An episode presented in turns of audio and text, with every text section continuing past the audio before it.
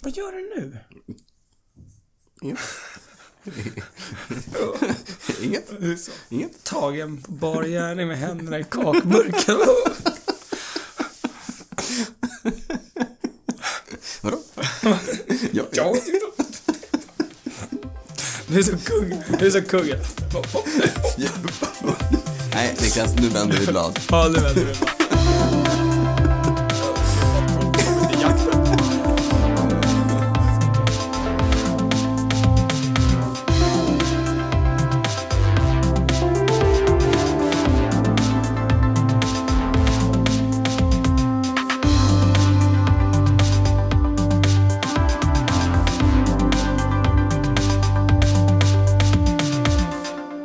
Hej och välkomna till ett nytt avsnitt av Cykelwebben-podden med Niklas och Daniel. Och idag är det faktiskt så att vi jubilerar för vi firar tvåsiffrigt. Tionde avsnittet redan. Vad fort, vad fort tiden går. Det, ja, det, har- nu, nu ska jag faktiskt hålla med dig, det har gått väldigt fort. Ja, det är fantastiskt. Det känns som igår som vi Mm. satte oss ner här i cykelwebben på den studion för första gången för att spela in första avsnittet. Pilotavsnittet. Ja, det har hänt en del sedan dess. Det har hänt en del, Mm. vi har fått jingel, vi har... Eh, Nästan 20 000 lyssningar eh, Just det. sen vi drog igång. Och du har det är- suttit och räknat Jag har lite. Mm. räknat lite grann på våran eh, statistik som vi har och nästan 20 000 lyssningar. Superkul såklart. Och det vi tycker är extra kul är att det är många som är engagerade och som hör av sig och eh, svarar när vi lägger upp saker på eh, Instagram och så vidare. Vi la, du la ju upp en eh, bild idag och undrade lite grann om vad eh, våra eh, lyssnare önskade att vi skulle prata om. Ja, precis. Och det blev ju jättemånga kommentarer på det. Succé! Ja, Ja, och succé med våra mått mätt. Mm. Och baserat på det så lite, vi fick lite input på sånt Mm. som vi ska prata om. Ehm, Nu var det för sig så vi hade ganska stor del av manuset kvar. det här är Klar, det. klar. Men vi, vi kastar in lite små grejer. Ja. så att, eh, stort tack för att ni hör av er. Ja, fortsätt göra det. Det är superkul. Och jag sa Instagram, där vill vi ju såklart att man ska följa oss. Vi Mm. finns på cykelwebben. Eh, samma handle på Twitter, Facebook hittar man oss på Mm. cykelwebben. Och om man vill mejla oss, mejla oss, så gör man det på info cykelwebben.se.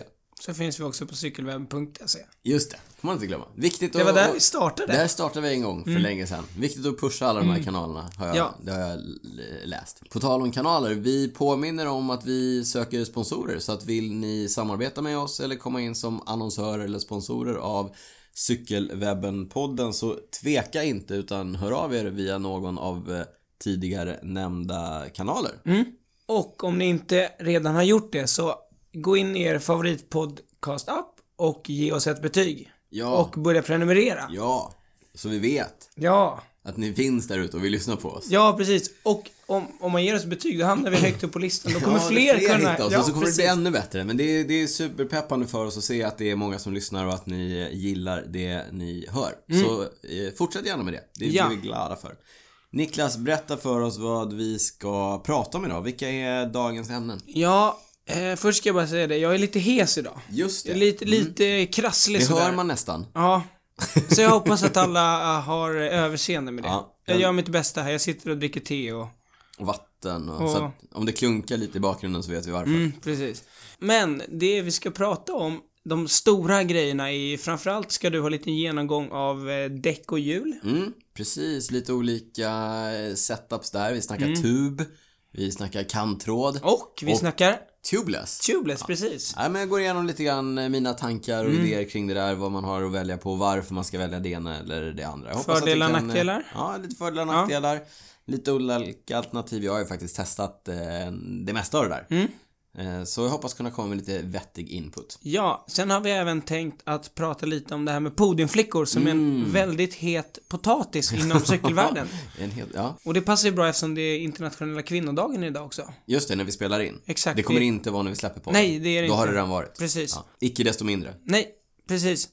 Och sen så kommer vi som vanligt snacka en massa skit och gå igenom vad som har hänt sen sist. Det är nästan vår favoritpunkt, är det inte det? Ja, eftersom det är större delen av podden så det blir Så det är ganska... lite grann det. Ja, Ja. Och sen så har vi såklart eh, tips från coachen och den här gången har jag hookat upp med eh, Mattias Räck, proffstränare i Trek Segafredostallet som i helgen har varit i Stockholm där han är på uppdrag av Skoda Cycling Team där han också bidrar med lite coaching. Så att Mattias kommer med lite bra tips och tricks här i eh, Cykelwebben-podden. Skönt att det är tillbaka till en riktig coach. För, förra gången var det jag som fick vara coach. Jag är inte riktigt en riktig Nej, coach. men det har ändå varit eh, lite succé tycker jag. Dina... eh, Vi har ju lagt upp dina pass på Instagram. Mm. Eh, bra feedback där tycker jag också. Apropå engagemang. Ja, verkligen. Många som verkar ha testat dem Många och blivit verkar- trötta och Ja. det gillar jag. Det, att folk blir trötta. Ja, det gillar jag jag. gillar också att bli trött. Exakt. Du, ska vi hoppa in i veckan som har varit? Det tycker jag vi ska göra och eh, när vi satt och spelade in det senaste avsnittet så hade vi lite bråttom för vi skulle ju se avslutningen på Omlopp Het Noiseblad. Exakt, jag var superstressad därför att eh, det hände grejer. Det attackerades. Mm. det Jag var började sugen- attackera Ja. mot slutet Ja, av poddinspelningen. Det var ju även starten för den riktiga cykelsäsongen. Som vi Som kan vi brukar kalla säga, Ja, ja. Mm. precis. På här sidan så vann ju Mikael Wahlgren. Efter en snygg attack ifrån utbrytargruppen. Mm, det var ju snyggt fast han hade tre cyklister med i den i gruppen och de spelade sina kort helt rätt. Mm. Och Wahlgren kör jag stannar. kan jag Ja, säga. Mm. precis. Eh, och det blev ju faktiskt dubbeldanskt för att på damsidan så vann eh, Kristina Sigard. Sigurd. Vi är lite Vi är så- osäkra på uttalet. Vi kan fråga vår kompis eh, Sara Penton hur det uttalas därför att det är ju hennes lagkompis. Ja, hon kör i Team Virtu Cycling och det var ju kul för vi, de håller vi lite extra på. Japp, allt, allt som har svensk anknytning är vi lite mer Ja, peppade på, eller hur? absolut. Mm. Söndagen så kördes eh, Kürne, Bryssel-Kürne. Ja, precis. Det är bara herrarna som Mm. kör den. Där vann Dylan Schronewegen. Han vinner det mesta. Ja, för ruggigt, tiden. Mm. ja, roligt att se den holländska spurtaren, tidigare holländska mästaren, börjat få till det. Eh, verkligen en genombrottssäsong för honom. Det är Lustigt att säga, jag tror jag sa det här förra gången också, han vann ju på Champs-Élysées i Tour de Mm. Exakt. France för- eh, förra året. Men i Avslutade år har säsongen. han verkligen steppat upp ännu en level. Han har en, en ny nivå av consistency. Ja. Han har redan vunnit i eh, Paris-Nice Mm. eh, också. Eh, så att eh, Dylan Schronevägen, håll ögonen öppna eh, på honom. Det som är intressant med spurtare, det är ju att att vinna spurter handlar väldigt mycket om självförtroende. Och när man väl börjar vinna då som eh, Schronevägen har gjort nu så är det lite, eh, ofta en catch-up-effekt. Ja, Och det får man väl ändå säga att vi har eh, sett här. exakt. Eh, holländaren i Lotto Jumbo-stallet. Som kör i Shimano-kläder. Och Shimano-briller, exakt. Ja. Bra, vi, vi knyter an mycket här. Det är viktigt att, att hålla ihop säcken Eh. i Cykelwebben-podden.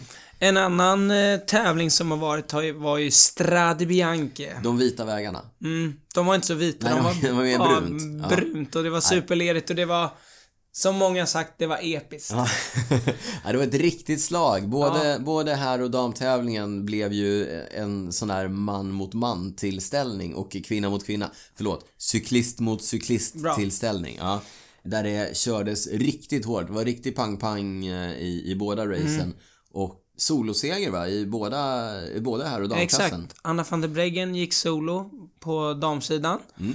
Och i herrklassen så vann Tish Benot efter att gått solo på slutet också. Och vad han körde snyggt, eh, Tige Benot. Och vad han sitter snyggt på cykeln, Tige Benot. Mm. Han, är, han är lite en eh, favorit för, eh, för mig. Okej. Och eh, jag måste säga att jag har väntat lite grann på hans genombrott. Det har ju varit tydligt att det är en stor talang. Han är ung, 23-24 år gammal Mm. Ja, tror jag. något sånt där. Eh, inte vunnit någonting än. Det här var hans första proffsseger. Bra, bra tillfälle att ta sin första seger. Verkligen. Eh, han körde fantastiskt snyggt. Wout van Aert var ju loss tillsammans med, eh, hjälp mig här nu, Roman Eh. Bardet. Roman Bardet, exakt. Och Mm. de, de två låg ju och körde ett, ett hårt partempo. Ja. Medans eh, Benot jagade tillsammans med eh, Peter Serru tror jag faktiskt. i Quickstep. Mm. Och sen lämnade han Sverige bakom sig, körde ikapp van Aert och Bardet. Gick, gick runt några gånger och sen så sen tyckte lämna- han att det var läge att skicka Tacka, på själv. tack för mig grabbar, jag, jag sticker nu. Nej, exakt. Och så gick han solo hela vägen upp till eh, torget i Siena där, där målgången är. Piazzan. Piazzan. Men eh, värt att nämna här, det är ju Wout van Aert som vi sa som var loss med, med Bardet. Mm. Det är ju alltså världsmästaren i cykelcross. Trefaldige världsmästaren. 23 år gammal, Mm. lite av en talang. Jag, jag tycker ändå... vi, vi kan faktiskt kalla honom talang. Ja, lite av en det, talang. tycker jag. det känns okej. Eh, som nu då gör ett första försök, eh, seriöst försök på landsväg Mm. där han kör de större tävlingarna. Han har ju sett till att hans landsvägslag, eh, Veranda Willems, har Exakt. Mm. fått eh, wildcards till, eh, det är ett lite mindre stall. Men i och med att eh, van Aert kör så har de ju då fått eh, wildcards till många av de större tävlingarna. Och utan att överdriva så kan vi väl säga att han har förvaltat de wildcardsen Ja, ganska absolut. väl. Vi var inne på omlopp Het Noisblad Mm. här och han satt ju med där i eh, Tätgruppen. tätgruppen precis. Eh, så det bådade ju gott, då var man imponerad. Ja. Eh, men att han skulle köra så här bra här var ju, det trodde absolut inte jag. Nej. Eh, och, Vår Det var- kompis Ivar Lane däremot, han, ja han, Mm. han, är- trodde det. Han är ja, ganska precis. peppad. Han är ganska peppad på... eh, det, eh, det man, man kan förvalt. kalla gränslös kärlek. Ja, Eh, Det var en ganska rolig video som kom upp här.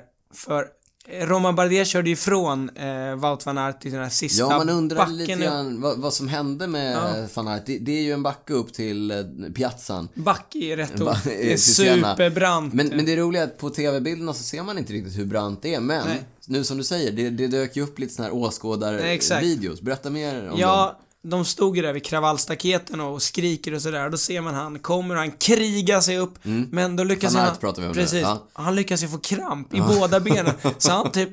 Han faller lite på något sätt sakta men säkert av Handlös, cykeln. Ja. ja. Eh, in i något kravallstaket, tar sig upp och då som liksom cykelcrossvärldsmästare tänker han, jag hoppar på cykeln lite snyggt. Men han har ju kramp så att det, jag vet, han kommer Alltså lite typ grann inte som upp. en groda liksom, landar på magen på Ja. sadeln. Det ser riktigt klumpigt ut. Det är inte när man, när man tänker så här episk cyklist Ja. som, som gör något snyggt. Det är inte den Nej. bilden man har. Men det är också fantastiskt hur man, man, man ser vilken vinnarinstinkt han har. Därför att han Mm. krampar i båda benen. Det första han gör är att han bara rafsar ihop cykeln Ja. och tar några löpsteg. Och så, precis som du säger, försöker göra ett snyggt Men, cykelcross. men han hopp kommer ju upp på cykeln. upp till Han slut kommer upp. på cykeln. Det, det är tur att han, det här är precis på toppen. Ja. Så att Ja, ja, han, han- Mm. ja, han kommer upp på cykeln, han kan rulla in som trea och sen finns det också en episk bild. När han ligger där efter målgång. Ja. Och han är helt slut. En riktig skidåkarläggning Ja. efter målgång. Hon ligger. Men eh, vi kanske lägger upp en bild på det här på cykelwebben. Absolut, det tycker vi ska göra. Eh, och du var inne på eh, att de har fått wildcards. De ska ju bland annat köra Paris-Roubaix. Mm. Ja, jag, jag måste säga och erkänna här att eh, han har överträffat mina förväntningar Mm. på honom redan. Så att jag ser oerhört mycket fram emot att följa honom eh, fortsättningsvis på klassikerna. Ja, Eh, en cykelcrosstävling tar ju i regel ungefär en timme att köra. Mm. Strade Bianche eh, tror jag tog fem och en halv timmar. ja lite mindre tror jag. Lite mindre, ja, lite, kort. mellan fem och fem och en halv timmar. Ja. Mm. Eller Strax över fem. Och han håller hela den distansen redan. Redan som 23-åring. Det är, eller nästan hela den distansen då. Mm. Med tanke på krampen. Men eh, nej, oerhört intresse- eh, imponerande. Ska bli jättespännande och eh, följa. Vi är rätt peppade på fortsättningen av klassikersäsongen. Ja, vi går vidare för i veckan har det varit Oscarsgala och Japp. där har vi lite cykelkoppling. Ja, lite cykel. Det är inte ofta det händer på Oscarsgalan men nu händer det och det är ju så att den här dokumentären Icarus Mm. har vunnit en Oscar för bästa dokumentärfilm. Just det, Icarus eh, finns att titta på på Netflix. Det, han, det är den amerikanska eh, journalisten och filmaren eh, Brian Fogel och cyklisten Brian Fogel som har gjort en dokumentär som börjar lite som ett experiment därför att han är och kör Autoroute tror jag i, eh, i Frankrike som är ett etapplopp för motionärer. Eh, Men rätt seriösa motionärer. Och han känner lite grann att eh, han är, han är ganska duktig. Jag tror att han är runt topp 10. Men det han säger är att det känns som att de som är framför honom, de är på en annan nivå, som man brukar säga. Och då börjar han liksom undersöka om, eh, kan jag liksom som någon typ av journalistisk gärning testa att ta mig till den andra nivån?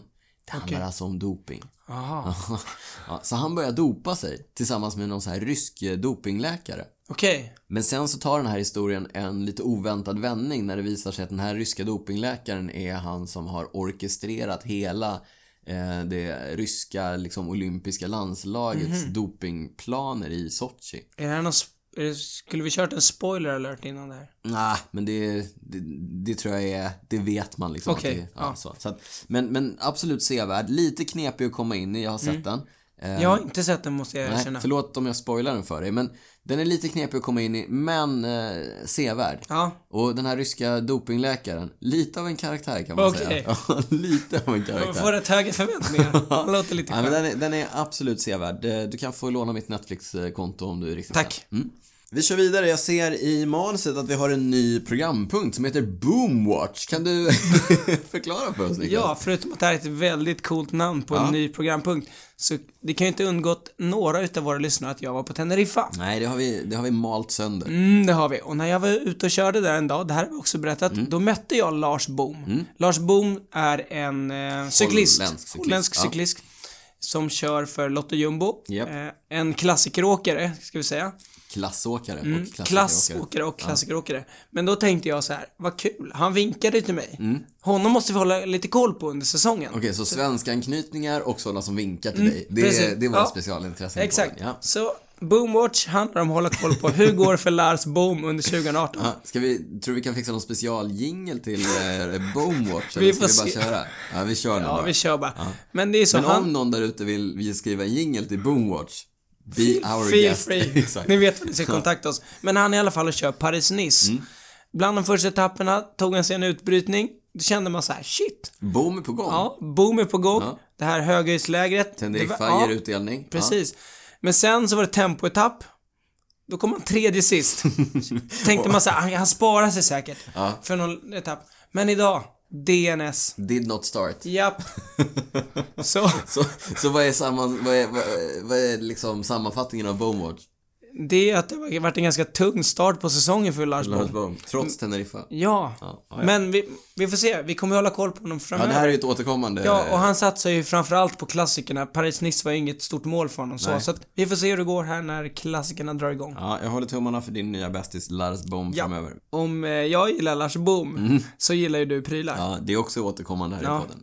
Men vi kör ett litet eh, prylsvep och ser vad som eh, har hänt i veckan. Ja. Svenska hjälm och eh, klädes och glasögonmärket eh, POC har släppt en ny hjälm. Vi skopade nästan det på Instagram Mm. här i veckan när vi var väldigt snabba med att släppa lite bilder på Mm. hjälmen som heter Vectral. Vectral. Vectral. Men sen fick vi veta att det hade florerat lite, lite hemliga bilder. Ja, så vi var inte först Nej, vi på var inte bollen, först, men, men vi var, ganska tidiga på vi var bollen. tidiga Ja. på- ja. Vi- Men det kändes som att det här blev en riktig hype. Ja, det blev en bra hype. Det kan vara för att jag, att det är liksom så här svensk kopplingen och så. Ja. Att, att jag, med, överallt i mina sociala medier så kändes det som att det var liksom, Mm. det var pock överallt. Ja, spontant så kändes det som att de har lyckats rätt bra Mm. med, med designen. Det är ju faktiskt en eh, lagkompis till dig och mig som har eh, designat Magnus. hjälmen. Magnus Gustafsson. På Precis. eh, och Magnus kan man se mer av på eh, GCN, Global Cycling Network, YouTube-kanalen som många av våra lyssnare säkert känner till. De har nämligen varit och hälsat på på POC och eh, tittat lite grann på den nya hjälmen. Och då är Magnus med. Han sitter Ja. ju och berättar om det här. Om hur man eh, går tillväga. Så att Mm. eh, faktiskt ett eh, sevärt inslag ifrån eh, GCN, det kan vi tipsa om. Men den här hjälmen då? Vad är liksom, påminner ganska mycket om den klassiska POC Oktal Mm. som, som eh, vi har till exempel sett EF Education First Drake Presented. Pack Presented by Cannondale köra med. Men lite mer aerodynamisk, lite Mm. mer slimmad. De använder sig av en teknik där man liksom, de, det är fortfarande en ventilerad hjälm så att det är stora såna här hål fram till. Mm. ja det är ingen arrow och så. Nej, fast den, den ska tydligen vara superarrow för att den tar in mycket luft fram Ja. och sen skjuter den ut luften bak. Genom hjälmen. Genom hjälmen, så att, men, Okej. men det ska gå snabbare. Så att det är lite som en jetmotor, samma princip här. Jag, det är möjligt att jag, jag, att jag förenklar lite Jag gillar här. det här med jetmotor, jag är helt sån. Ja, Det är lite motordoping. Magnus har försäkrat mig om att den kommer vara supersnabb. Okej. Mm. Så att eh, det ser vi fram emot. Mm. Men eh, som sagt, om ni vill se mer av hjälmen, kolla in eh, GCN-filmen. eh, Vi kan lägga upp en länk Mm. på cykelwebben.se. E. Jag har ju varit i Köpenhamn i veckan, till och med idag. Jag kom hem nu på kvällen. Och då passade jag på att ta en kaffe hos eh, Rafa på deras eh, cycling Just det, de har en sån där... äh, En, ett litet café slash eh, butik där. Eh, Supertrevligt. Och gott kaffe. Men då passade jag också på att kika lite grann på deras nyheter inför 2018. Okej. En av deras nyheter eh, var liksom en randonnörbralla. Alltså randonnör, man cyklar långt. Eh, långcyklingsbralla. Den hade som en ficka på utsidan av benet. Som en funktionsbyxa. Ja, Fast tight. ja exakt. Eh, d- Jag vet inte om man kan ha en extra banan eller så. Det är, man måste ju ha med sig mycket grejer när man cyklar långt. Eller om man vill köra i t-shirt men ändå ha en ficka. Jag vill bara att alla vi- lyssnare ska veta att jag ser sjukt skeptisk ut just nu. Ja, och, men, men sen har jag också noterat att eh, andra märken verkar göra samma sak. Australiensiska The Pedla till exempel. De har också tagit fram en långcyklarbrälla med extra bananficka på sidan. Och jag kan ju meddela lyssnarna som inte ser mig, jag ser också lite skeptisk ut. Men framtiden får utvisa här Ja. om, det är, om det är en bra strategi eller inte. Här är frågan, finns det ett... Skapar man ett behov eller finns det ett behov? Alltså jag vi brukar ju ha eh, fickor på min cykeltröja, där kan man ha en banan. Mm. Ja, Jag brukar också ha såna cykeltröjor. ja.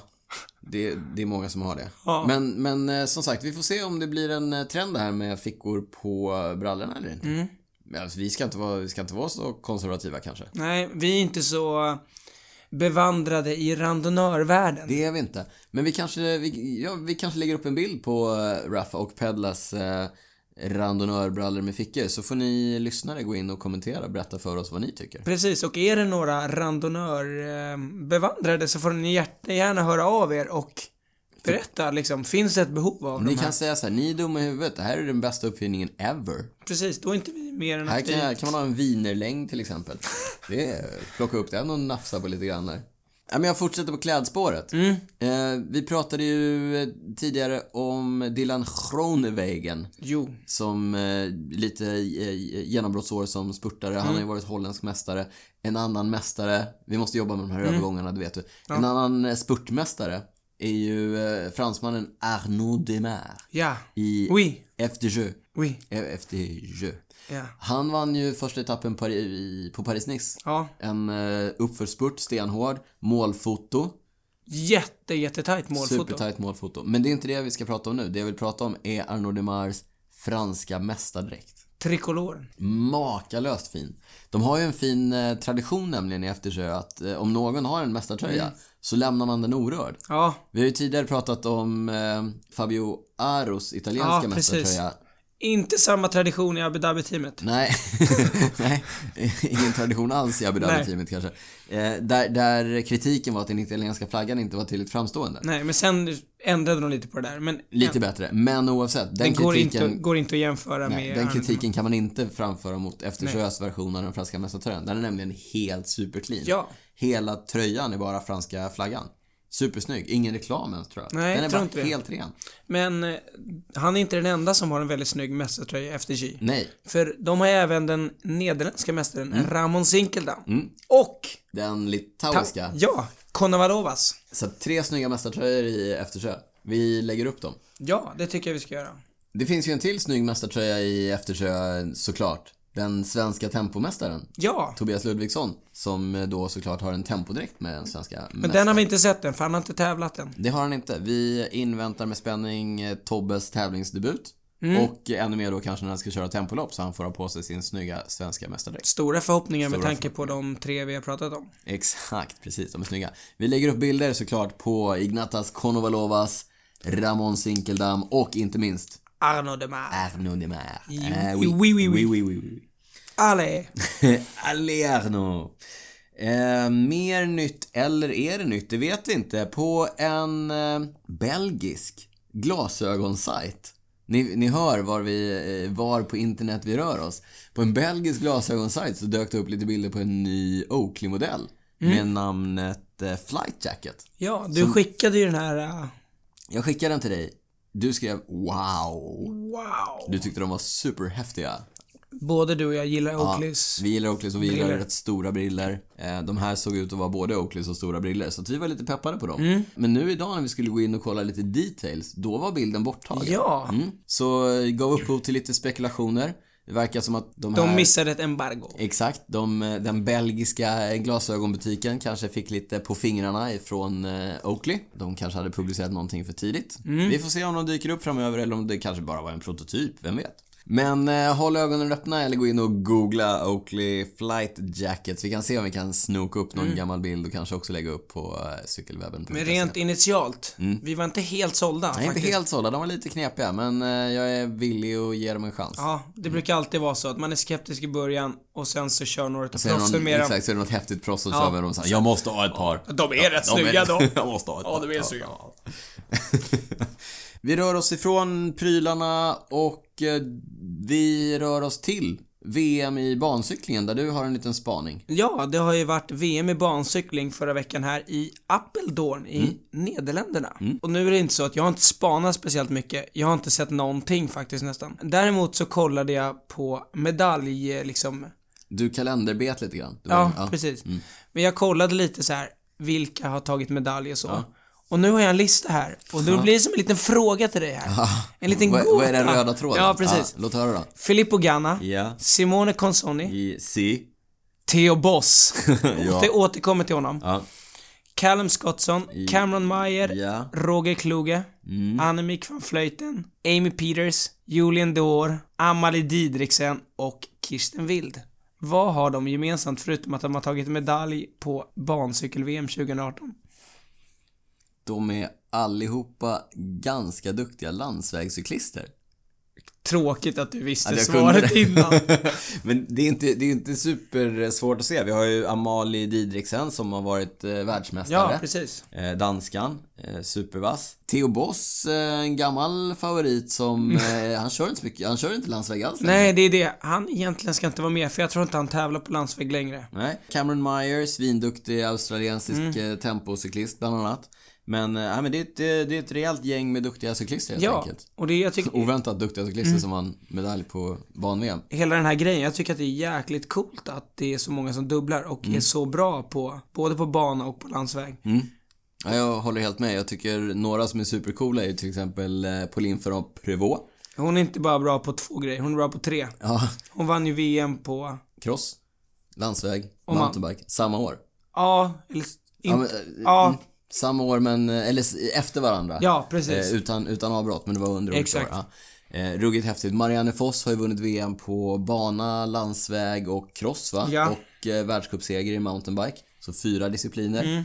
Eh, sjukt imponerande. Och som vi var inne på med Wout van Aert. Ja, absolut. Både Wout van Aert, Mathieu van der Poel, där hoppas Mm. vi på... Eh, ja, van Aert har ju redan börjat leverera på landsvägen. Mathieu van der Poel, cross och siktar nu på OS i mountainbike va? Precis. Vi kanske återkommer till honom lite senare i podden. Sen har vi ju våra favoriter nu. ehm, Eh, Geraint Thomas, eh, Bradley Wiggins. Mm. Eh, de har ju både OS och VM-medaljer på, eh, på, på bana. Ja. Och eh, hyfsade framgångar på landsväg också. får Det säga. måste man ändå ja, säga. Det får man säga. På tal om Bradley Wiggins och eh, ban-VM. Jag var på Mallorca när Bradley Wiggins vann VM i bancykling och såg det live på plats. Jag tror att det var fyra kilometers eh, förföljelseloppet i lag som han eh, var med och vann där, den gode Bradley, innan han hade vunnit touren och så vidare. Innan man visste vilka stordåd som skulle komma. Innan man... eh, Visste att han hade astma. Exakt, innan vi hade han astma.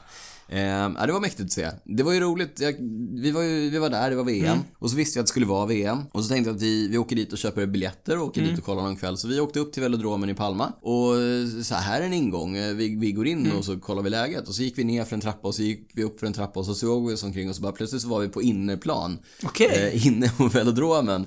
Eh, Medan de satt i sina såna här hagar. De har ju såna här och, och värmde upp Mm. Ja. på rullar och det ena och det andra. Så man kunde gå omkring där och vara liksom, eh, väldigt, väldigt nära cyklister. Man pratar ju ofta om att cykling är en sport som är extremt tillgänglig Mm. Ja. för publiken. Det här var, det här var nästan överdrivet. Vi, vi kunde gå omkring där inne och, och liksom, eh, frottera Mm. oss med världseliten på, på bana.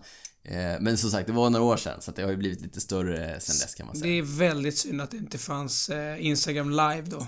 Ja, det kan man säga. Vilket content! Ja, hade vilket kunnat, content, vilket content vi hade kunnat producera. Det är mäktigt. Ja, det, var, det var superhäftigt faktiskt. Eh, Jag kommer ihåg att, eller jag för mig i alla fall att eh, Chris Hoy var där och satt och, och värmde upp eh, på rullar. Eller så är det bara jag som har eh, efterkonstruerat det. Men Det låter som att det skulle kunna varit så. Ja, men jag minns mycket väl att jag och min eh, kompis eh, Fredrik Almgren eh, irrade oss in på riktigt på, på innerplan i, på velodromen och stod där med tappade hakor och såg oss omkring. Det var häftigt. Sverige Security.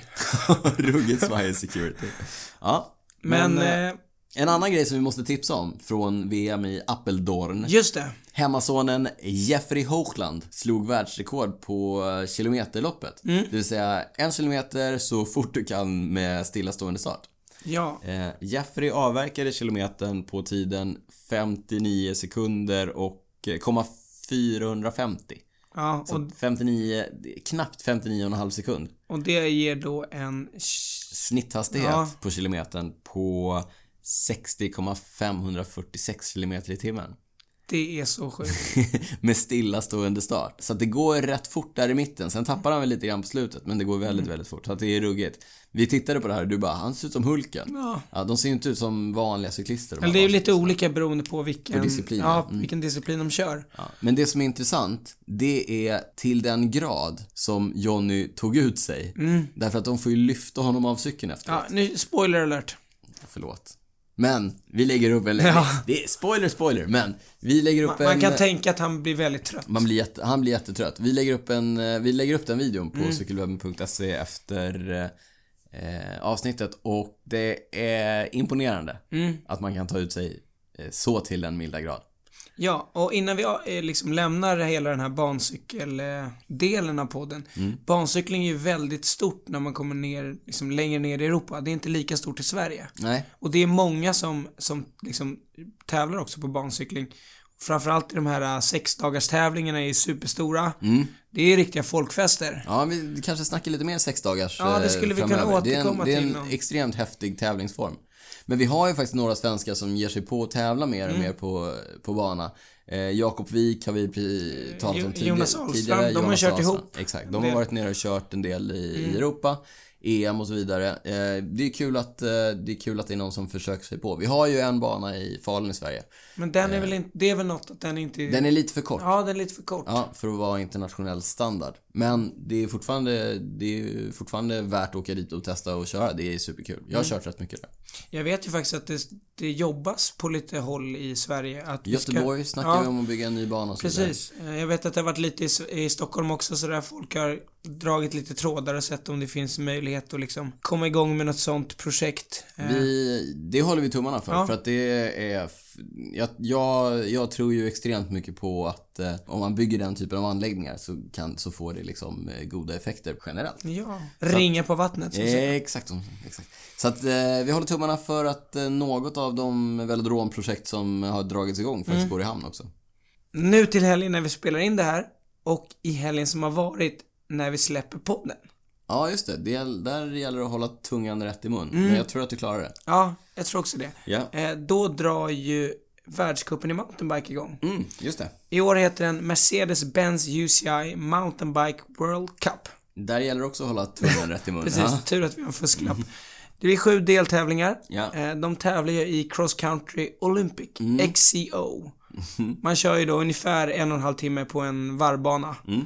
Vilka namn ska vi hålla ett öga på?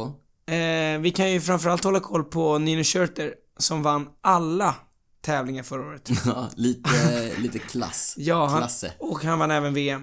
Men i år, apropå olika discipliner. I Mm. år får han ju, han blir utmanad av Mathieu van der Poel. Ja, crossvärld... eh, Ja. Inte världsmästaren, crossvärldscupmästaren. Ja, Ja. han kom ju trea på VM. Mm. Han var ju tvåa på en världscuptävling förra året i eh, mountainbike Mm. trots eh, att han startade långt bak i startleden. Så det är spännande att se vad han exakt. kan göra där. Eh, sa jag att det var sju deltävlingar. Det sa du.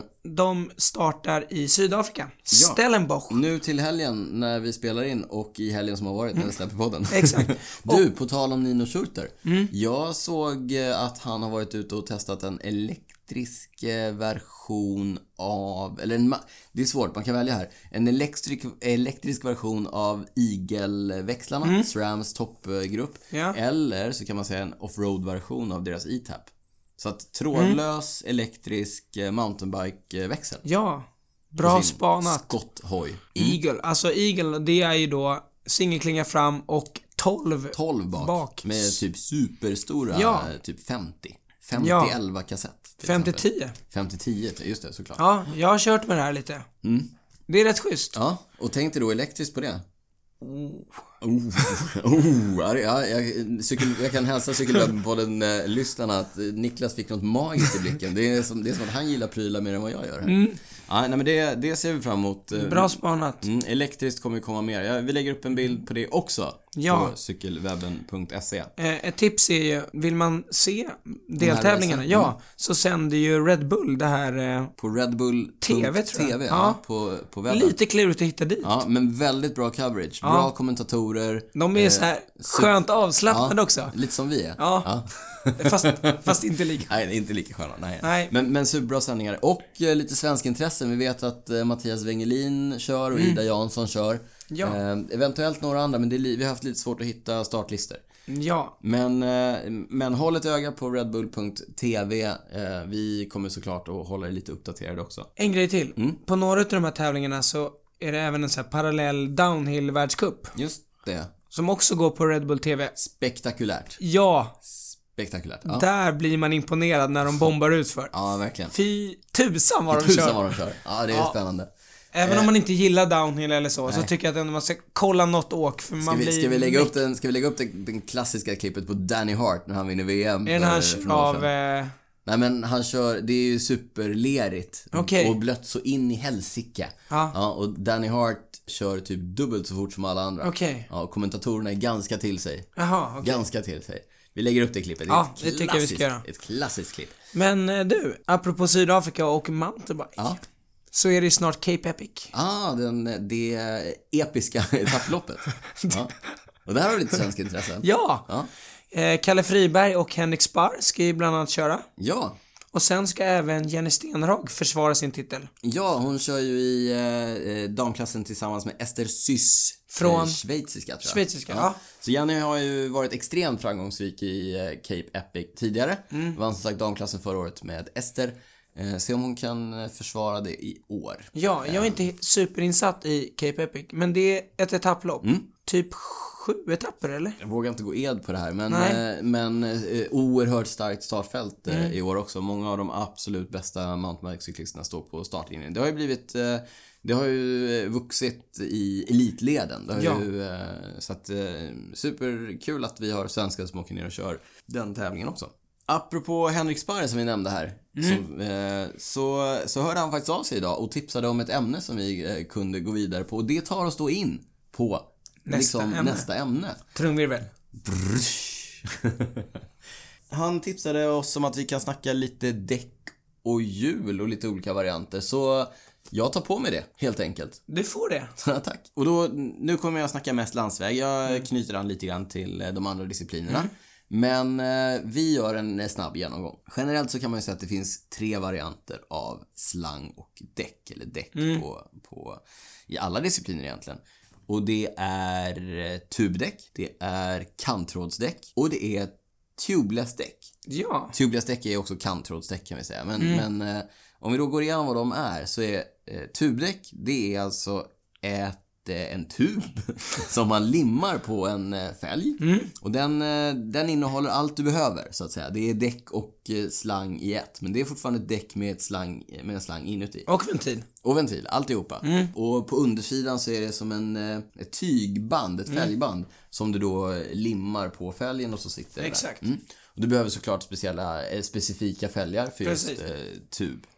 Det har sina fördelar och sina nackdelar. Vi återkommer till det. Vi återkommer till Vi det. återkommer till det. Eh, Nästa är kanttrådsdäck med slang som väl är fortfarande det- det vanligaste och framförallt det vanligaste hos eh, eh, vanliga motionärer. När du köper en cykel i butik så sy- sitter det i, jag skulle säga 99 fall av 100 eh, den typen av hjul och däck på. Mm. Det är ett öppet, ett öppet däck med en eh, slang inuti, ofta i, eh, gärna i buti, butyl. Betyl. Butylslang. Ja. Det är nog, det, jag, skulle, jag skulle gissa på att det är den typen av däck och, och eh, slang som de flesta av våra lyssnare har på sina cyklar. Ja. Och det tredje och det nyaste, den nyaste varianten, det är tubeless-däck. Det vill säga däck utan slang i. Mm. Det här är lite kul för mig, för jag har inte kört tubeless än. Nej, det har jag kan jag berätta Mm. för dig. Det är egentligen så eh, som bildäck ser ut idag egentligen. Mm. Alltså du har ett däck och så eh, behöver du ingen slang utan eh, däcket och fälgen sitter ihop så pass väl att de håller, och däcket är speciellt såklart, så att det håller luft eh, i sig Mm. Håller själv. tätt där liksom. Håller tätt där. Man eh, tätar också gärna med lite, med en vätska. Mm. Som fyller ut de små eh, liksom, håligheterna som ändå nästan alltid uppstår mellan fälg och däck. Men här behöver man någon specialventil också, eller? Ja, så att där sitter ventilen fast i fälgen. Ja. Ska vi försöka gå in på fördelar och, och nackdelar på de olika och så börjar vi med tubhjulen. Ja. Tubdäcken och Mm. tubhjulen. Det är ju ändå proffsens favorit fortfarande. Som sagt, man limmar fast dem på fälgen. Och det hör ni ju själva, det låter ju lite krångligt. Och det är lite mäckigt Och det är också. lite mäckigt, även om man kan tycka att det är en trevlig liten ceremoni som man kan hålla på med med Mm. kanske ett glas vin hemma på, på fredagskvällen. Så är det ändå rätt mäckigt, det får jag erkänna. Jag, jag gillar ju att köra tub, jag har ganska mycket tubhjul och sådär. Men jag erkänner villigt att det är rätt mäckigt. Det som är de stora fördelarna med det, det- många brukar nämna känslan, det är en annan Mm. känsla med tubdäck. Helt ärligt, jag tycker inte att det är så stor Det beror i och för sig skillnad på, i nu känsla. Mm. pratar vi landsvägscykling, men jag som cyklar en del cykelcross, där har du ju väldigt stora fördelar. Väldigt stora fördelar med tubdäck. För då kan man köra ett betydligt mindre Lägre däckstryck, däckstryck, precis. helt annat grepp. Exakt, och du behöver inte vara lika nojig för att få genomslag om du till exempel skulle haft slang Nej. på punkteringar. Exakt, och det är inte riktigt samma problematik på landsväg Nej, därför att där precis. kör du så pass högt, högt tryck Ja. att du även med kanttrådsdäck inte behöver bekymra dig så mycket eh, kring genomslag. Det har du rätt i. Eh, Men, men som sagt, på, på landsväg, anle- en anledning till att många proffs kör med, med tub, det är att de eh, sitter, det, det är lite lättare fortfarande, eh, alltså i vikt. De sitter även om du får punktering. Så att om du är på väg ut för en eh, alp eh, utförkörning till exempel, så får du punka på fram eller bakdäck. Så kommer det ändå sitta kvar på fälgen, även med punktering. Men, Mm. det händer ju också att om man inte limmar tillräckligt bra, Mm. så kan de här vika av sig. Ja, tubdäcken, de, Mm. precis, man kavlar dem som man Precis säger. som man kavlar av dem. Och det har vi också sett på TV. Mm. När, just som du sa, man kör ut för Ja, och så släpper det. Ja. Det är inte roligt. Nej, då är någon inte så glad på någon som Mm, har limmat. Mekanikern som har limmat. Nej men det där är, det är lite knepigt med, eh, med tub. Det är ganska krångligt men det är ganska pro. Eh, och du kan, framförallt så kan du ju köra liksom lättare hjul därför att tubfälgskonstruktionen är sådan att den Ja. kräver inte riktigt lika mycket material och så vidare om du bygger i kolfiber. Så att tub har sina fördelar. Många traditionalister, kanske undertecknad, gillar det på liksom merit av att det är så gör man bara. Ni vet cykelhistorien inom cyklingen. Exakt. En, en rolig sak med tub som lite grann skiljer eh, agnarna från vetet, det är hur man har med sig sin eh, reservtub. Okej. Därför att det är ju krångligt såklart att punka med tub. Punkar du med tub så får du eh, kränga av det pålimmade däcket och sen är tanken att du har med dig ett eh, förlimmat gammalt eh, däck men som fortfarande är helt. Och så kan du bara dra på det utan att behöva limma det och sådär och så sitter det ändå hyggligt. Ja. Men en, en viktig markör där, det är hur man har med sig sitt eh, reservdäck. Okej, och då är frågan hur ska Mm. Ja, våra det- Mm. lyssnare ha med sig sitt reservdäck? Det ska vara liksom ihoprullat på ett lite speciellt sätt och sen gärna sätter man fast det under sadeln med en gammal clipsrem. Okej, Kan eventuellt dyka upp en bild på hur det ska se ut. härligt. Jag, ty- jag tycker själv att jag har rätt bra koll på hur det där ska se ut. inte, inte helt oväntat ska sägas att Daniel tycker att han hade rätt bra koll. Vi går vidare och snackar... eh, Kanttråd. Kanttråd. Vanlig kanttråd med eh, slang i. Fördelar? Nu sägs det att det är lägre rullmotstånd i den typen av däck än i tubdäck, enligt undersökningar. Vet du vad jag tror? Berätta. Jag tror jag har läst Mm. att Tony Martin, När han vann VM eh, senast tror jag att han körde med Ja. ja. kanttrådsdäck. eller hur? Ja, precis. Specialized hävdar ju att de har världens snabbaste däck. Ehm, och Tony Martin körde ju då Specialized deras S-Works turbodäck med eh, bomullscasing som det heter och ska då ha vunnit tempo-VM med, de, med de däcken. Jag håller det inte alls för otroligt därför att om vi verkligen ska nörda ner oss så när man pratar rullmotstånd, det som är rullmotstånd det, det är att deformera däcket. Alltså den energin som krävs för att deformera däcket mot asfalten. Det är det som är rullmotståndet. Och en sak som bidrar till det, det är friktionen. Hänger du med nu Niklas? Friktionen mellan däcket och slangen. Jag ska säga så här, det är inte bara ni som lyssnar som ser ut som frågetecken. Men, och den friktionen finns ju även i ett tubdäck. Och jag återkommer nu när vi snackar tubeless, därför att den finns ju inte. Men hur som helst, och den friktionen är ju då ungefär densamma, men då har man kommit fram till att konstruktionen med kanttrådsdäck som sitter fast på en kanttrådsfälg ger mindre motstånd än ett eh, pålimmat tubdäck och så vidare. Jag, jag lämnar det till experterna. Ja. Men, Men- åter till fördelarna med... Supersmidigt såklart. Det är bara att ha med sig en extra slang om du får en punktering, i med en ny slang och så är Mm. du tillbaka på noll. Med tub är det ju lite grann så att om du punkar och sätter på din reservslang, jag tycker att då är du kanske på minus 10. Ja. Därför att du kan inte kasta dig in i en kurva hur som helst med en eh, liksom, reservtub på. Jag skulle inte göra det i alla Nej. fall. Med slang och kantrådsdäck så är du ju tillbaka på noll. Ja. Problemet då kan ju vara att du har en noll reservslangar med dig men då får du hoppas att du har en snäll kompis som kanske Ja. har en extra. Så att jag ser egentligen inga direkta nackdelar med, eh, med kantrådsdäck. Nej, man kan ju med sånt där lagningskit också. En slang och ett lagningskit så är man hemma. Då är man safe. Ganska safe. Vi går vidare då till Tubeless som är det senaste tillskottet i däcksdjungeln. Och som vi sa, det kräver en speciell fälg och ett speciellt däck Mm. som, som kan hålla lite tätare. Och teorin här är ju då att avsaknaden av slang gör då att du får ett lägre rullmotstånd. Och idén är också att du tätar de här däcken och fälgarna med en eh, specialvätska som om du skulle få hål på däcket så fyller den här vätskan i det här hålet och så kan du fortsätta Okej. cykla. Tekniken eller idén kommer ifrån mountainbikecyklingen där man Mm. precis som i crosscyklingen vill ha, kunna köra med ett lägre däckstryck Precis. utan att riskera genomslag. Ja. Och där, har- jag har kört eh, tubeless på mountainbike, det funkar toppen, du får ett annat grepp och eh, Ja. ja, det, det är bra. Jag har också kört tubeless på landsväg och när det funkar så är det toppen. Men, Nu kommer vi till nu nackdelarna. kommer vi till männet. Ja, Det är rätt knepigt att få det att funka ofta. Ja. Det är liksom en teknik och och en teknologi som kanske inte är fulländad. Nej. Utan det är ofta svårt att få däcket att täta mot fälgen. Det, det är toleranser hos, hos tillverkarna, Mm. du måste ha rätt sån här tätningsvätska. När du ska få upp fälg, eh, däcket på fälgen så kan du behöva en, en kompressor för att eh, liksom få upp det. Det är rätt krångligt och det är faktiskt lite för krångligt. Så att jag kommer till i år och lägga undan mina tubeless grejer och börja köra med slang igen. du ditchar tubeless. Jag ditchar Tubeless för nu. Men, det här är intressant. Mavic, en av de stora spelarna i eh, däck och hjuldjungeln. Ja. De kommer med ett nytt Tubeless-system i år. Okej. Eh, Där har jag faktiskt ganska goda förhoppningar. Det, det, de första rapporterna jag har läst från det här eh, säger att det ska vara toppen och säger att det ska funka smidigt och få på däck och att det ska täta bra och så vidare. Så att, eh, vi hyser förhoppningar till att Mavic har fått till det, där andra kanske inte har fått till det. Men, är det värt att köra tubeless? Även om det skulle funka? Jag är det skulle värt säga att så här. köra på landsväg? om man gillar att mecka, om man gillar att hålla på, om man gillar att testa, så är det det.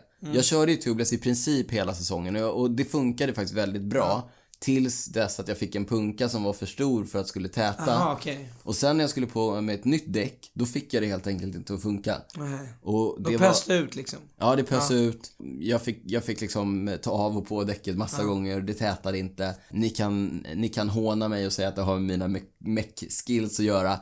Men... Men, så är det inte. så är det inte. jag involverade professionella mekaniker i det här och de fick det inte heller att funka. Nej. Så att, li, jag, jag håller... eh, Jag är fortsatt eh, skeptisk än så länge Mm. till Tubeless.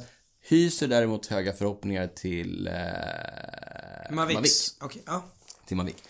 En annan sak som vi också kan snacka om det är det här med däcksbredd. Eh, därför att där har vi sett en tydlig trend att vi går bredare och bredare. Va? Ja. För några år sedan när eh, jag började cykla, då valde man kanske någonstans mellan 21 och 23 millimeter på, på däcken. 21 ser man inte många som har idag. Nej, på tempo körde man ofta 21 då och kanske till och med 19. Eh, det är ja, så smalt. det är supersmalt och tanken är såklart smalare däck, mindre luftmotstånd. Men idag så går man ju mot bredare och bredare däck, lite mer komfort. Men det finns också de som säger att det ger mindre luftmotstånd därför att du får andra, luften flödar annorlunda helt enkelt. Och nu har man också gjort själva fälgen bredare så att du får ett annat luftflöde runt hela hjulet och sådär. Så att eh, idag är det inte alls ovanligt med 25, 26, 27 mm däck. Vi såg till exempel på Strade Bianche när det är riktigt risiga vägar. Det kommer vi se på, på Paris Roubaix och Flandern också. Att många kör med 28, Ja. eh, 28 mm däck och riktigt, riktiga ballonggrejer på, på hjulen. Men det där är även en spaning jag har. För jag möter ganska många mm, cyklister i mitt jobb. Mm. Och det är väldigt inne nu att köra, det är många som frågar liksom, vad är Hur- max? hur mycket- exakt, hur mycket vad är max? däcksbredd får Ja, man in? precis. Ja. För det är många som vill köra lite bredare däck. Jag vet Man inte kör om- lite sämre vägar Ja. nu. Det är, lite, det är ju lite trendigt att köra lite grus och lite Exakt. Mm. dåliga vägar och sådär. Det är klart att man vill gärna ha lite mer Precis. komfort.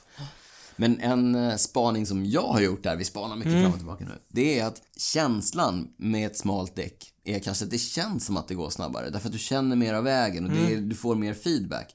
Men jag tror inte alltid att det är sant att det är så. Nej. Utan det kanske bara känns snabbare. Men det där, jag vet inte om vi har pratat om det, men sådana där grejer ska man inte underskatta. Känslan? Nej. Känner man att det går snabbare, Ja, Mm. det kanske det går kan snabbare. också, det kan liksom, ja. Ja, jag är med dig. En, eh, en, en lite rolig reflektion här, ett Mm. test från verkligheten. Eh, Jag kör ju mycket på rullar.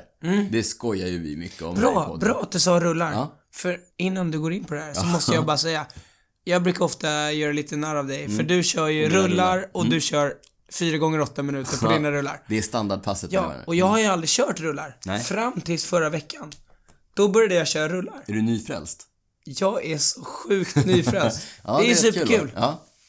Det, och jag tycker det känns... eh, Jag har ett problem med det. Mm. Jag har lite svårt att liksom köra, om vi säger 4 gånger 4 minuter liksom, max.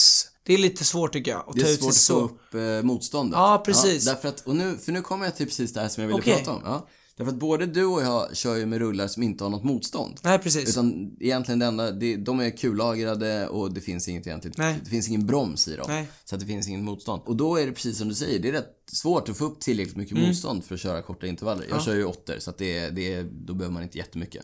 Men det jag har, mitt lilla trix här, och det är också en, en rolig lärdom. Mm. Jag kör tubhjul med de absolut billigaste och enklaste tubdäcken jag kan hitta. Okej. Och med väldigt lågt däckstryck. Vad innebär lågt däckstryck? 3,5-4 kilo. Okej. då, då rullar det ju rätt mycket sämre. Ja. Och då kan jag få upp tillräckligt mycket motstånd för att köra eh, de passen jag behöver. Okej. Mm, lite av ett trix. Ja, bra grej. Bra grej. Och det som är roligt är ju också att man märker en stor skillnad därför att när jag sätter på ett par finare eh, däck Ja. och pumpar upp dem till eh, 6-7 kilo.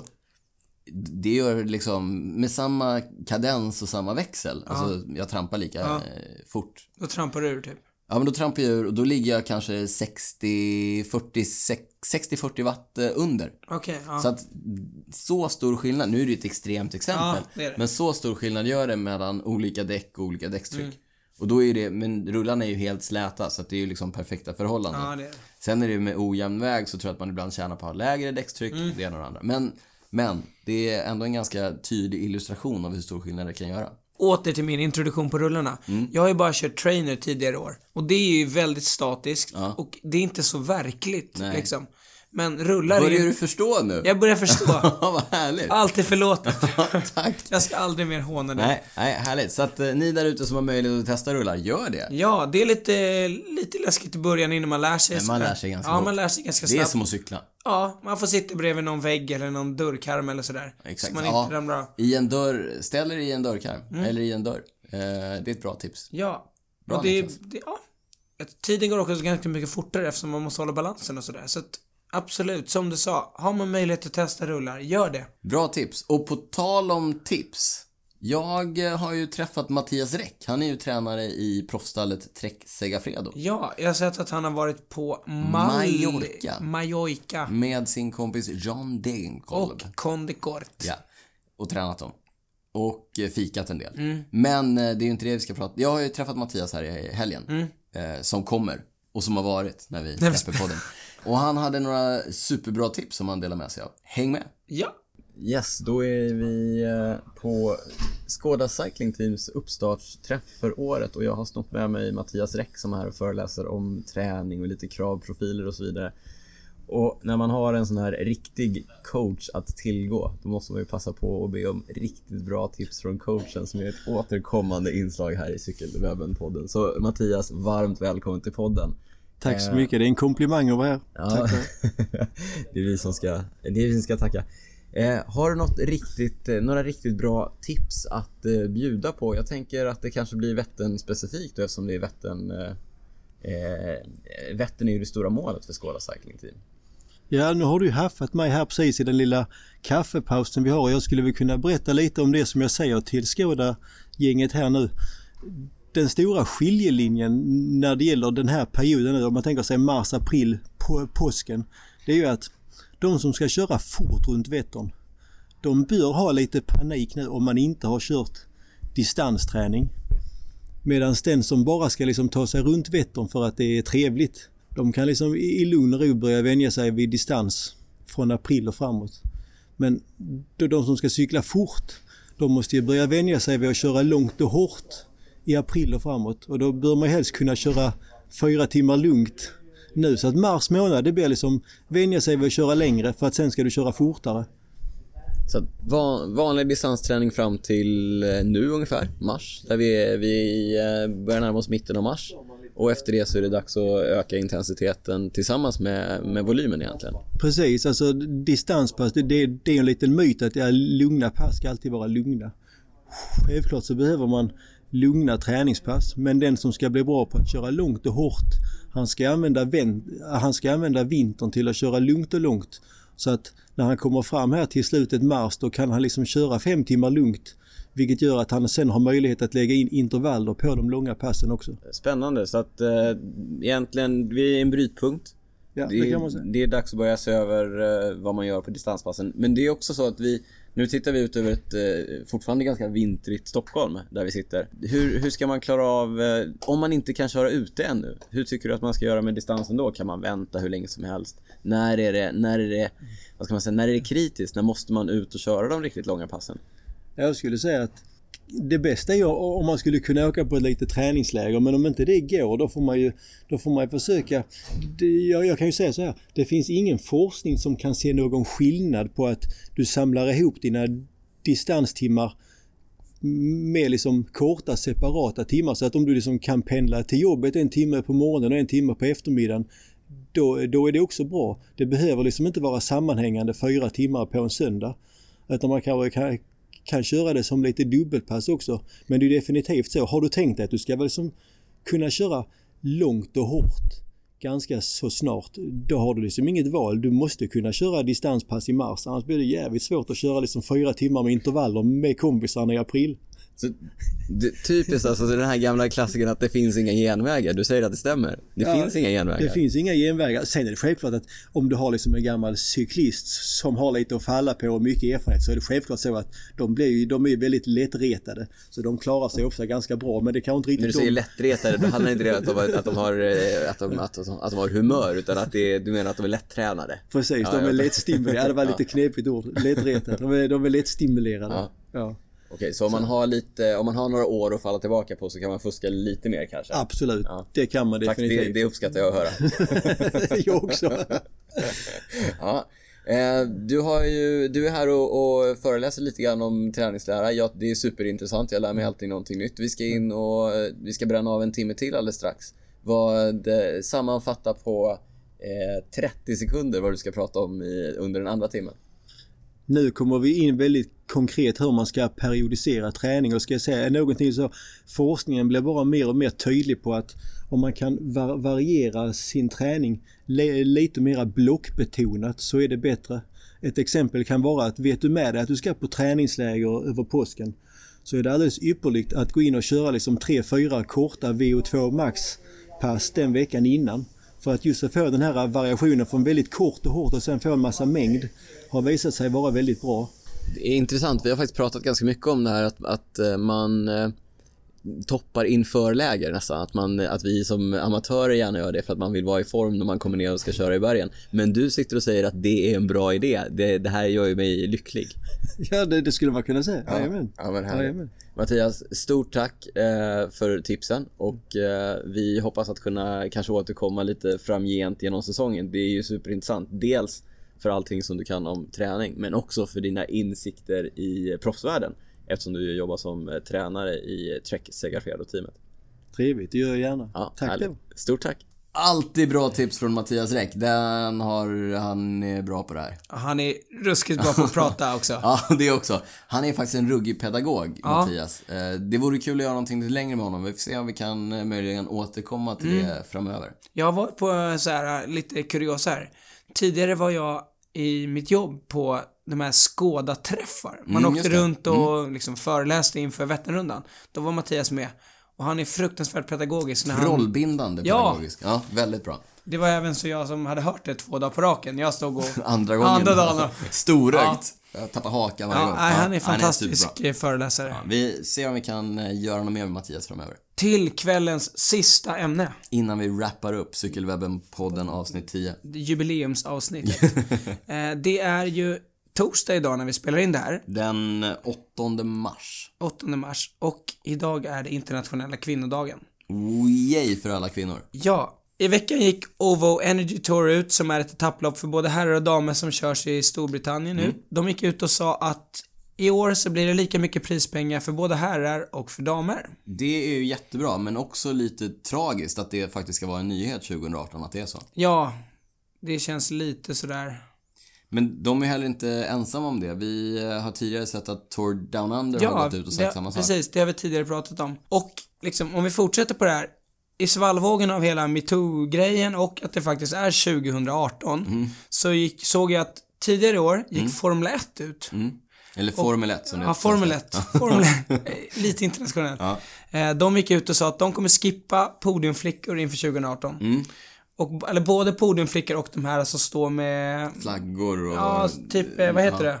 Nej, paraplyer. paraplyer. Precis. Och inom cyklingen har det också diskuterats ett tag. Och vi var inne på det här med Tordan Ander. De har ju även plockat bort podiumflickor helt. De har kör, valt att köra juniorer istället. mm, lite ungdomscyklister Mm. som kommer upp på podiet istället. Bra grej. Mycket bra grej. Eh, Känns mer relevant på något sätt. Det, det gör det faktiskt. Förra året valde Vuelta España, som är en av de tre Grand Toursen, de plockade bort podiumflickor förra året. Och nu ökar ju såklart trycket på att Tour de France ska göra också. Tour de France är ju verkligen ansiktet utåt för cykelsporten. Nu i veckan har det ryktats om att de kommer göra det inför 2018. Inget är officiellt, men vi håller tummarna. Det gör vi verkligen. Och som jag sa, Vuelta España, Tour de France, det finns även en tredje Grand Tour. Giro d'Italia. Jag känner till den. Härligt. nu är det så att Det är Italien. det är Italien. Trycket ökar på att de också ska göra det om de två andra är på väg att göra det. Ja. Men, tyvärr har vi inte kommit så långt.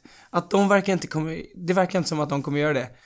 Låt mig citera deras tävlingsledare, Mauro Vegni. ja. Vad har han sagt? Han säger RCS Sport believe that in this specific moment it is more of a temporary trend to remove podium, podium girls from sports events. Alltså herregud. Alltså är det ett jävla skämt? Ja, nej, det är bara Mauro Venni som är italienare.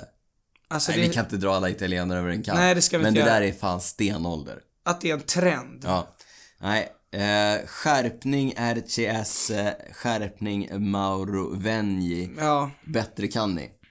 Men en, verkligen. en sak som är intressant, podiumflickorna i touren. De har, ju, de har ju rätt mycket andra, eftersom jag har varit eh, på plats och sett det, de har ju ganska mycket andra funktioner. De är ju värdinnor och tar hand om VIP-gäster Mm. och allt sånt där under dagarna. Det är ju toppen, låt dem göra det. Eh, och de gör ett jättebra jobb. Men vi behöver inte plocka upp dem på scen som objekt att bara titta på. Nej, precis. Och där är det ju bättre som du säger med ungdomscyklister som kommer och Jag så får de... tycker det är verkligen en Ja, men de får träffa sina supergrej. idoler. Det är en, det är en toppengrej liksom. Ja. Det är en sån jävla win-win. Ja, Och, nej, ja, vi vi kan inte nog hålla med om Nej. eh, att det är superbra att bara ta bort den här eh, stenålderstraditionen av att ha podiumflickor. det- jag tycker det kan kännas lite sorgligt att cyklingen är så trög i det här. Ja, Även verkligen. om cykling, cyklingen är trög på väldigt många sätt. Men här, alltså det är bara att ändra. Mm, verkligen. Håller ni inte med oss så kommentera. du Niklas, eh, klockan är svinmycket. Vi måste wrappa upp avsnitt 10 av Cykelwebben-podden. Ja, Vi påminner, jubileumsavsnittet. Vi jubileumsavsnitt. påminner. Följ oss på att cykelwebben på Instagram och Twitter. Följ oss på Facebook, cykelwebben. Gå in och kolla på cykelwebben.se. Vill ni oss Va, du? någonting? Ja, Vet du vad, förlåt att jag avbryter. det är helt okej. Men vi har en YouTube-kanal. Ja, vi har en YouTube-kanal nu. Vi snackar ju upp eh, tävlingar på vår YouTube-kanal Cykelwebben. Vi Vi, vi länkar- har gjort det en gång. Ja, vi har gjort det en gång. Två. Vi, vi kämpar lite med tekniken. Ja. Men vi hoppas bli YouTubers inom kort här. Men eh, följ oss där ni, där ni trivs med. Gå jättegärna in och prenumerera på podden på er favoritapp. Om ni Mm. använder Apples podcaster, gå jättegärna in och ge oss ett betyg. Vill ni sponsra podden? Hör av er eh, via någon av våra kanaler. Någon av alla, våra kanaler. Vi, Vi finns är öppna tillgängliga för, överallt. och vi är såklart öppna för alla typer av samarbete. Inte alla typer Nej, av det är vi samarbeten, inte. Men, men vi är öppna för, vi är öppna för diskussioner Vi i är alla fall. öppna för diskussioner. Ja, men eh, ska vi ta och eh, rulla gingen och tacka för det tionde jubileumsavsnittet av Ja. Cykelwebben-podden? Kul att ni lyssnade. Superkul. Tack för idag Daniel. Vi hörs snart. Hej då.